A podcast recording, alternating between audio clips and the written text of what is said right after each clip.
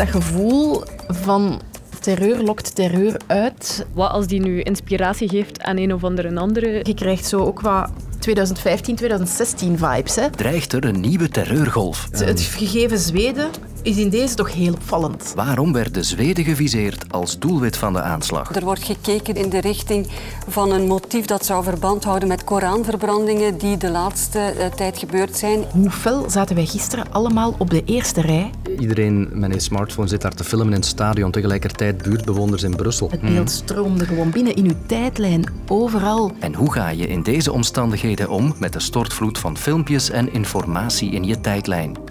Dit kwartier staat helemaal in het teken van de terreuraanslag in Brussel. Ik ben Lode Roels, welkom. Ik was na een lange dag op de redactie op weg naar huis. En uh, ik was eigenlijk bijna thuis als ik uh, aan de Antwerpse Steenweg uh, moet wachten om over te steken vlakbij het kanaal. Mijn collega Veerle de Vos wil graag even op verhaal komen. Toen ik plots ja, aan de overkant van de Leopold II-laan luide knallen hoorde. Zij maakte gisteren van dichtbij mee wat er gebeurde in het centrum van Brussel. Geluid waarvan ik meteen dacht dat komt van een zwaar wapen. Qu'est-ce qui se passe, qu'est-ce qui se passe? Mensen roepen, il est là, il est là. Het terreurniveau is opgetrokken naar niveau 4 in de hoofdstad. Ook de voetbalwedstrijd tussen de Rode Duivels en Zweden is stilgelegd. Gelieve alsjeblieft op jullie plaats blijven tot de veiligheidsmensen jullie vragen het stadion te verlaten. Ja, als het dan groen was, ben ik de brug overgefietst, weg van de schoten. Ja, thuis ben ik dan even moeten bekomen. Ja, de lokale politie is ter plaatse gekomen en heeft de man neergeschoten. En intussen is hij dus overleden. Dat is zo net bevestigd. En ik kon eigenlijk niet anders dan een link leggen met uh, het Midden-Oosten, waar mensen hun oorlog aan het uitvechten zijn. En ik dacht, ja, ik ben hier dan thuis in Brussel terechtgekomen in een vuurgevecht van iemand die zijn eigen oorlog aan het uitvechten is. Ik weet niet hoe het bij jou zat, maar ik kreeg gisteravond bij het horen over de dodelijke aanslag in Brussel een sterke flashback naar het najaar van 2015 en de lente van 2016. Maandenlang was ons land toen in de ban van terreur. Eerst door de aanslagen in Parijs en de klopjacht op Salah Abdeslam en daarna ook door de aanslagen in Zaventem en metrostation Maalbeek. Goedenavond. Brussel heeft er in geen jaren uitgezien als vandaag. Overal militairen en amper volk op straat. De straten zijn verlaten, cafés en restaurants zijn zo goed als leeg of gesloten. Want er zijn aanwijzingen voor een aanslag in Brussel. Aanslagen zoals vorige week in Parijs. 22 maart 2016 is een gitzwarte dag. De terreur heeft ons gruwelijk hard getroffen. Het is een rare dag. Dus ik denk dat iedereen een beetje snel naar huis wilt en dan vandaar het nieuws verder volgen. Anderhalve week geleden barstte de oorlog los tussen Israël en Hamas. Israel is at war. Hamas will understand that by attacking us, they have made a mistake of historic proportions. Vorige vrijdag werd een leerkracht in Frankrijk doodgestoken. Un enseignant a été tué au sein de cet établissement scolaire qui a été frappé une fois encore par la barbarie du terrorisme islamiste. En gisteren was er de aanslag in Brussel. Drie mensen zijn gisteravond vertrokken voor wat een prachtige voetbalavond moest worden. Twee hebben het leven gelaten door terroristische waanzin. Dreigt er een nieuwe golf van terreuraanslagen? Ja, ik hoor u inderdaad heel goed. Ik kreeg Kenneth Lassoen aan de lijn. Professor inlichtingen en veiligheidsdiensten aan de Universiteit Antwerpen. Gaat die vergelijking met wat we in 2015 en 2016 meemaakten op, of is dit toch een andere situatie? Goh, je mag het toch beschouwen als een, een iets wat andere situatie. Er is echt geen reden tot paniek. Eh, de dader is al geneutraliseerd, om te beginnen. En het is inderdaad een, een incident van, voor zover we momenteel weten, één iemand die daden heeft verricht. Het is niet dat er grote explosies zijn plaatsgevonden of zo. Dus eigenlijk kunnen we nu, en dat is ook het beste dat we zouden moeten doen, simpelweg meteen terugkeren naar business as usual. Maar hoe groot is het gevaar voor copycats, zeg maar, mensen die slechte bedoelingen hebben en die misschien nu allerlei ideeën krijgen? Ja, dat risico is er natuurlijk wel. Dat, um, het kan inderdaad zijn dat er, dat een beetje een inspirerend effect heeft op bepaalde andere mensen die uh, boze plannen aan het broeden waren. Maar gezien natuurlijk dat de waakzaamheid van de veiligheidsdiensten door de uh, gebeurtenissen van gisteren op scherp gesteld is, zal het nu ook ook uh, wel moeilijker zijn om nu ook nog dingen daar nu nog aan toe te voegen. Er is de situatie in Israël en Gaza. Je hebt die mesaanval in Frankrijk gehad. Um, heeft dat een soort golf in beweging gezet? Is dit allemaal gelinkt aan elkaar, denkt u? De spanning op het internationale toneel laat zich uh, voor iedereen voelen. En dan, dan zeker inderdaad door bepaalde ja, mensen die ergens de drang voelen om daarop te reageren of, of, of om ook hun steentje bij te dragen aan de chaos, uh, om het cynisch uit te drukken. Dus ik zou het inderdaad niet helemaal van elkaar loskoppelen. Van een golf zou ik niet spreken. Uh, het zijn allemaal lone actors, het zijn eenlingen die op een vrij primitieve en simpele manier dingen proberen te doen. Dus ja, in die zin uh, is het dus niet echt een golf, maar het valt inderdaad wel op dat er meerdere incidenten elkaar beginnen op te volgen. Verwacht u nog meer aanslagen dan? Goh, ja, die, die kans is er altijd. Uh, ik vrees daar momenteel niet voor. Terreurincident neemt ons nu gewoon bij verrassing, maar de veiligheidsdiensten eigenlijk niet. Die hebben hun waakzaamheid nooit bijgesteld sinds de aanslagen van 2016. Dus uh, die zitten er best wel goed op.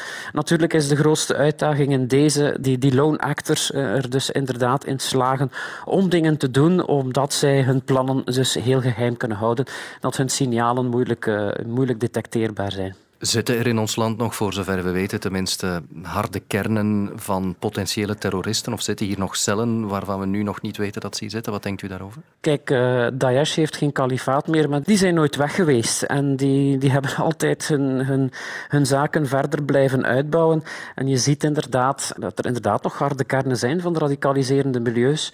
En uh, ja, nu moeten we blijkbaar vaststellen dat zij daar dus ook uh, illegalen voor onder de arm nemen en die dus blijkbaar ook precies weten heel goed te voorzien van uh, zware bewapening. Als je geen papieren kan krijgen en wel een zwaar oorlogswapen, dan klopt er inderdaad iets niet. Dus het is inderdaad de vraag wat voor een ondersteunend netwerk had de dader. Niet alleen bij ons, ook in Zweden overheerst de aanslag natuurlijk het nieuws. Ja, Belgiens premiärminister Alexander De Croo höll een persconferentie nu vid femtiden på morgonen. Daar han de slachtoffers van de schietpartij waren Zweedse voetbalsupporters die naar de EK-match tegen de Rode Duivels kwamen kijken. De Zweedse fans die gisteren de wedstrijd bijwoonden waren dan ook erg onder de indruk. Just terrible. We're so sad, everyone. Um, so surrealistic. People get so scared and afraid and... Uh... I don't get words for it. It's just terrible. It's our countrymen who got hurt and, and killed. It's just uh, disgusting, actually. Omdat al snel gevreesd werd dat de dader het specifiek op Zweden had gemunt, kregen de toeschouwers bij het verlaten van het stadion dan ook duidelijke richtlijnen. If you want to go on taxi, you can't wear any Swedish uh, colored clothes. That was the direction we got. Verberg met andere woorden je blauw-geel gekleurde kledingstukken. En dat de schutter Zweedse burgers viseerde, komt voor experts niet als een verrassing. Inge Franke van onze buitenlandredactie legt uit waarom. Als we dan kijken naar waarom Zweden, ja, dan komen we eigenlijk meteen uit bij Koranverbrandingen, hè, die we de voorbije maanden in Zweden hebben gezien. Er zijn er vier of vijf geweest. Er zijn uh, verschillende personen in Zweden die zo'n Koranverbranding uitgevoerd hebben en daar ook veel publiciteit voor gemaakt hebben. Ze wilden ook dat dat wereldwijd bekend werd. Aan één kant is dat uh, gebeurd vanuit een extreemrechtse partij, die vooral wilde dat alle uh, moslimmigranten uit het land zouden gezet worden. Welcome to uh, this process today. I am Rasmus Paludan and I'm going to start by making an address in English. But this man wants me to go on and burn the Quran immediately. And I think that is a completely reasonable request. Maar daarna is die actie overgenomen door een Iraakse asielzoeker die zelf ook vond dat, er, dat de islam te zeer aanwezig was in Zweden. En op die manier een publiek statement wilde maken, wat dus voor, uh, in beide gevallen voor veel controversie heeft gezorgd. Zweden is uh, een van de twee Europese landen waar een Koranverbranding of het verbranding van een heilig boek, kan ook van een andere godsdienst zijn, nog is toegelaten, omdat dat daar nog valt onder de vrije meningsuiting. In de meeste andere landen is dat niet zo. Maar dat heeft binnen Zweden voor heel veel demonstraties gezorgd, waar ook gewonden bij zijn gevallen. Wat ervoor heeft gezorgd dat in Zweden het terreurniveau ook is opgetrokken naar vier. In Zweden is dat het op één na hoogste niveau. Dus zelfs in Zweden was men wel ongerust. Ja, dat dat reactie kon uitlokken, eigenlijk zoals we die nu in, uh, in Brussel hebben gezien. Intussen heeft ook de Zweedse premier Ulf Kristersson een persconferentie gegeven. Welkom hit. Jag beklagar att ni fick vänta i några minuter. Igår kväll klockan 19.40 så kom uppgifterna i belgisk media om att två personer med svenska landslagströjor hade skjutits ihjäl i Bryssel. Zijn land is in rouw. En waarschijnlijk zal de aanslag in Brussel ook in Zweden veel nieuwe discussies doen oplaaien. Wel, er is in Zweden heel veel discussie over die blasfemiewetten hè, tegen de godslastering. En dat is zowel in het, in het publieke debat als in het politieke debat men vraagt zich af, wat moeten we hiermee? Voor de Zweden is dat een heel belangrijke wetgeving, omdat die voor hen valt onder de vrijheid van meningsuiting. En vooral een vrijheidswet is. Dus veel mensen vinden het heel moeilijk om daarop toe te geven. Aan de andere kant zien ze natuurlijk al in eigen land, in Zweden, ja, dat dat wel voor een veiligheidsprobleem zorgt. En ik kan me inbeelden, nu er hier in Brussel twee mensen vermoord zijn met als motief die Koranverbrandingen, dat dat het eh, debat in Zweden opnieuw zal openen.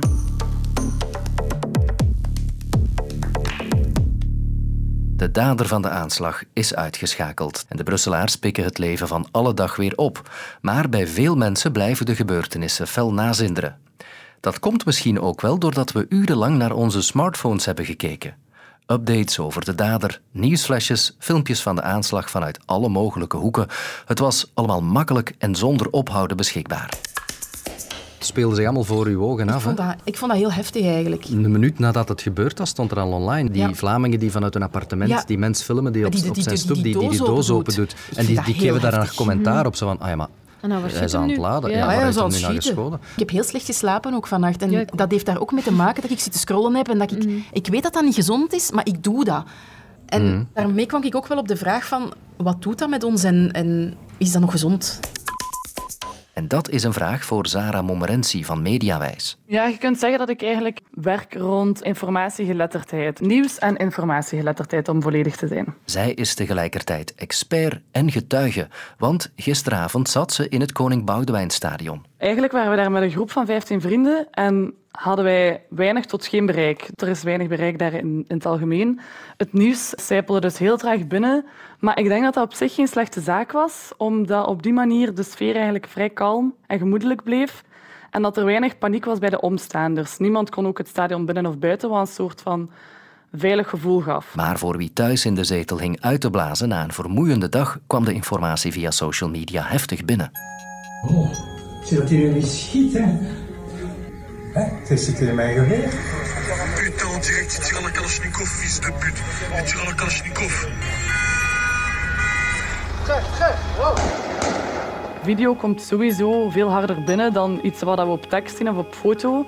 Dat zorgt ervoor dat we dus heel snel eigenlijk angstig worden, omdat we niet meer echt helder kunnen nadenken. Uit onderzoek blijkt bijvoorbeeld dat fake news eigenlijk al tot zes keer sneller verspreid wordt op sociale media dan gewoon nieuws. Hier was dat dan niet per se fake news, maar wel gewoon videomateriaal dat nog niet altijd geverifieerd is dat heel hard binnenkomt. Heel veel sociale media kanalen zorgen eigenlijk dat te extreme beelden dan niet door de algoritmes geraken, maar als het allemaal snel gaat, kan dat dan al gebeuren.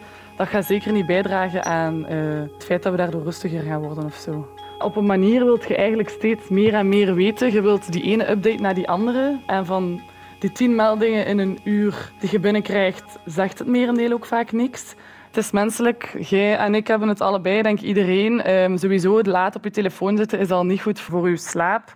Maar op hetzelfde moment zijt je dan ongerust over vrienden of familie misschien die dat je kent, die er op een manier zouden mee verbonden zijn. Iedereen kent mensen in Brussel. Maar ja, een overload is nooit gezond, zou ik zeggen.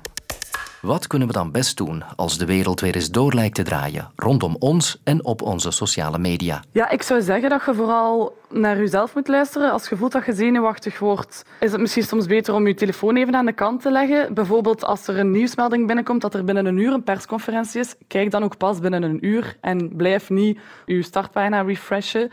Je kan ook je, pushmeldingen afzetten op je telefoon. Ik denk dat het ook belangrijk is dat je moet ergens in je achterhoofd houden dat ook al kijkt je niet op je nieuwsfeed, dat het sowieso ook op je pagina wordt gedeeld of op je, in stories via je vrienden. Dus dat je daar ook wel een beetje op voorbereid moet zijn. Dus opnieuw, wilt je dat niet, leg dan je telefoon aan de kant. Denk voor ons in het stadion was dat eigenlijk het levende bewijs ervan. Het was echt wel kalm en we werden af en toe op de hoogte gehouden ook door mensen die iets omriepen in het stadion. Ik denk dat wij eigenlijk op een manier rustiger waren en minder onzeker over wat er aan het gebeuren was dan, dan de mensen buiten het stadion. Ja, en als je het allemaal toch niet uit je hoofd krijgt, blijf er dan vooral niet mee zitten. Voor een gesprek kan je bijvoorbeeld terecht bij Teleonthaal op het nummer 106. Jongeren kunnen ook terecht bij AWEL op het nummer 102 of via de website. Tot morgen voor een nieuw kwartier. Wat is echt en wat niet? En hoe kom je dit te weten? Duik mee in het Uur van de Waarheid, een podcast over de wereld van nepnieuws en online bedrog samen met factcheckers en experten. Nu in de app van VRT Nieuws.